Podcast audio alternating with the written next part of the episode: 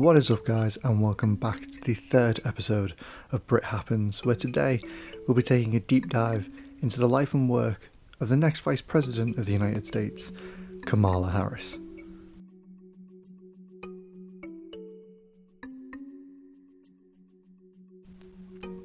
Kamala Devi Harris was born in Oakland, California on October 20th, 1964, to two immigrant parents.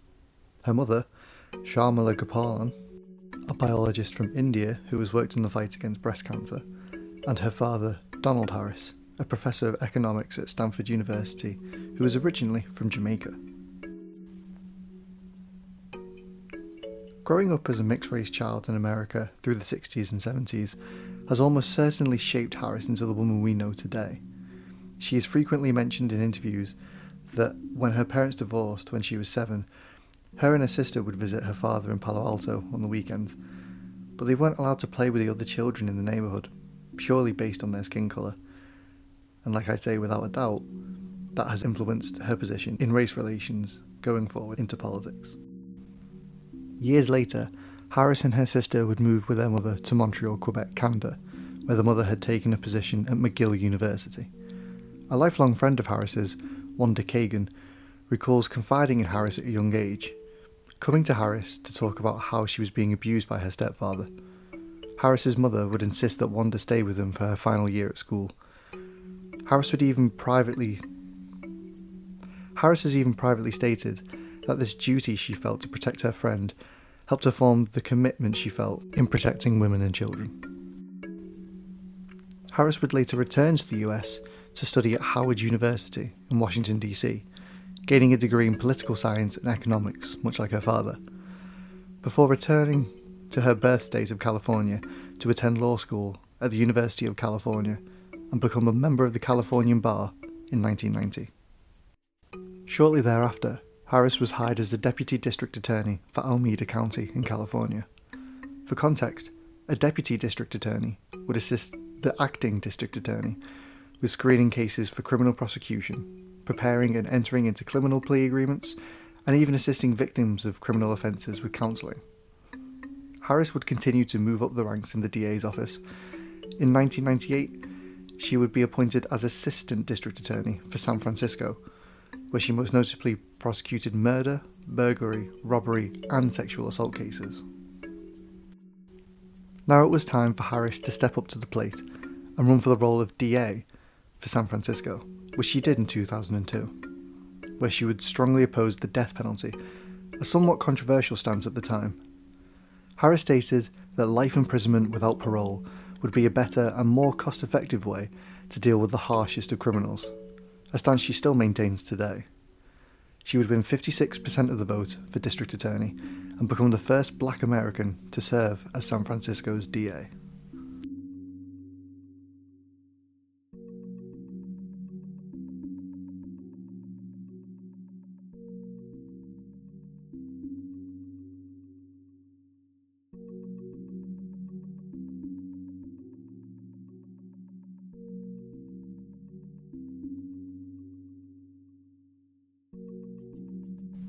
And data shows that Harris's approach as DA was indeed effective. For her seven years in office, the violent crime rate took a steady decline in the city, as well as property crime showing the same trends. Kamala knew what it would take to bring those to justice in the city, and she executed her plans efficiently.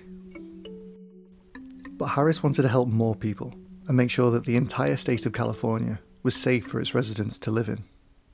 In 2008, Harris would declare herself in the race to become Attorney General of California. It took some time and a tight race, but just over two years later, in 2011, Harris was sworn in as the first female, first black, and first South Asian American Attorney General in Californian history. I think it's safe to say that even by 2011, Harris was a glass ceiling breaker, a role model for young women, and especially South Asian women across the country but there are more ceilings to be broken, and break them she did. Now we're going to get into some legislation talk as Harris begins her role as Attorney General for the state of California. Considering that California has, for the most part, always been a democratic state, it's surprising to learn that in 2008 the people of California voted for a constitutional amendment called Proposition 8. This would essentially rule out gay marriage statewide, stating that only marriages between a man and a woman would be valid. I'm sure you can see where I'm going with this, but Harris opposed this heavily. She stated that the ban on same sex marriage was unconstitutional and even challenged the amendment in the United States Supreme Court in 2013. The court found that the amendment was indeed unconstitutional, and days later the ban was lifted, as Harris made a speech in downtown LA urging for it to be struck down. We're here today just to, to have a conversation about what an incredible day in history it is. Um, today, the United States Supreme Court finally, the highest court in our land, uh, declared that marriage, yet again, it's the 14th time the court has declared that marriage is a fundamental right. And as applied um, to same sex couples, then means that all couples are free to marry the person they love. Harris would continue to serve the state of California for years to come as Attorney General. Having hands in criminal justice reform, LGBTQ plus rights, public safety, sex crimes, and environmental protection, undoubtedly making her one of the most progressive lawmakers in the United States. But there is more to come, and more ceilings yet to be broken. Taking a quick look at Harris's personal life, in 2014, Harris would marry Doug Emhoff and become a stepmother to his two children from a previous marriage. She's even gone as far as to state that many different titles in politics would be great, but the title of Momala will always be the one that means the most to her. Harris recalls being extremely nervous to meet Emhoff's children after her parents' own divorce when she was young. Yet, according to Harris herself, Cole and Ella, her new stepchildren, could not have been more welcoming. Even having a functional relationship with Emhoff's first wife was a surprise. We sometimes joke that our modern family is almost a little too functional, she told Elle magazine. A Senate seat for California appeared vacant in 2015, and Harris knew that this was another calling to serve her people. A long, long Senate campaign finally came to fruition in 2016, as Harris was elected to the Senate. Immediately following her victory, she voiced her intentions to protect immigrants from policies of then President Trump, a standing which would stand true to this day, as Harris would later run against Trump and his Vice President Mike Pence in the 2020 election. As Senator, Harris was in far greater position to voice her concerns about the way the country was being run by President Trump. Most notably, at the beginning of a hearing to nominate Brett Kavanaugh to the Supreme Court. For context, President Trump was within his right to nominate a lower ranking judge in the country to the Supreme Court, and had nominated Kavanaugh Kavanaugh had been accused of sexual misconduct in the years prior to such nomination, and only hours before his hearing, documents were presented before the Senate, but were not given adequate time to review them. Take a listen to Harris's response. On the nomination of Mr. Judge Chairman. Brett Kavanaugh Mr. Chairman. to serve as Associate Justice. Mr. Chairman, I'd like to be Supreme Court of recognized for a question States. before we proceed.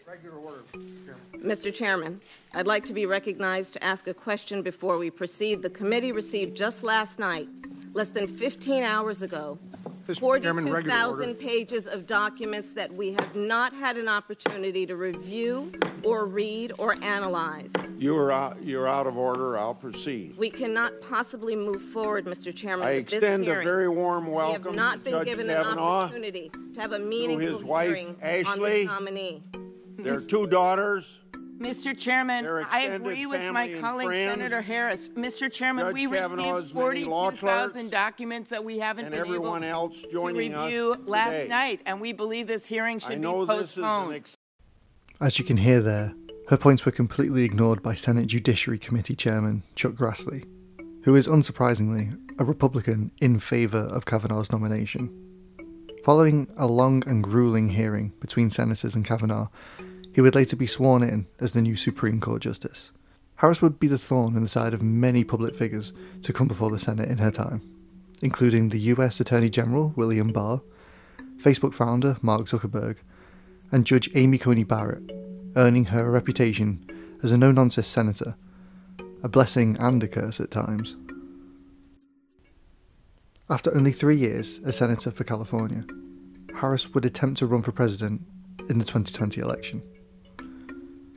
What is interesting to look back on now is that during the Democratic primaries, the way in which the Democrats picked their nominee, Harris and future running mate, former Vice President Joe Biden, clashed heavily on the subject of race relations in America, further cementing her persona as a no nonsense senator. Harris was seen as a progressive candidate for president, which I think the Democratic Party was not ready for at the time, given the failure of Hillary Clinton's presidential run four years prior. That being said, Harris would withdraw from the running in December of 2019, citing a shortage of funds, and would go on to not only endorse Biden as the Democratic nominee, but stand by his side in seeking the office of Vice President of the United States. And what a testament it is to Joe's character that he had the audacity to break one of the most substantial barriers that exists in our country and select a woman as his vice president.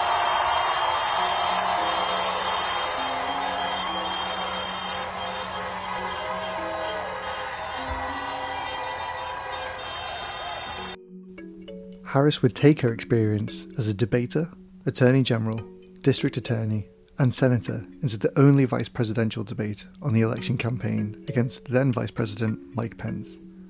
Safe to say, Harris would come out of that debate looking much stronger than Pence, as she stood strong on her stances on racial inequality, criminal justice reform, civil rights, and many other topics, whereas Pence would come off as non committal to many subjects plus the fact that a fly perched on Pence's snow white hair for much of the debate was hugely distracting. After the largest election in United States history, Harris would emerge as the first female, first black, and first Asian American to serve as vice president. In her victory speech, she would cite her mother as her biggest influence, as well as go on to inspire millions of women around the country to dream with ambition and not let their gender, ethnicity, or sexuality be a barrier to their success. To the woman most responsible for my presence here today, my mother, Shyamala Gopalan Harris, who is always in our hearts. Uh, when she came here from India at the age of 19, she maybe um, didn't quite imagine this moment. But she believed so deeply in an America where a moment like this is possible. And so I am thinking about her and about the generations of women, black women,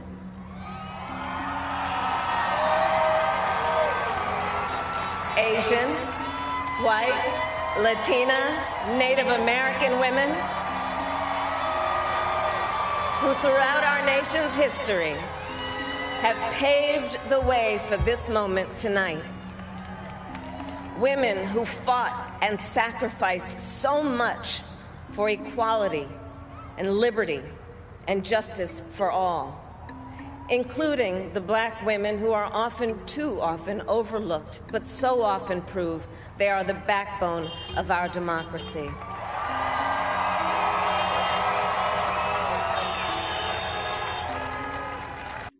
And that is it, guys, for our third episode of Brit Happens, where we talked about the life and work of Vice President Kamala Harris. Hope you enjoyed, and stay tuned for the next episode coming soon. So stay safe, wash your hands, and we'll see you next time. Bye.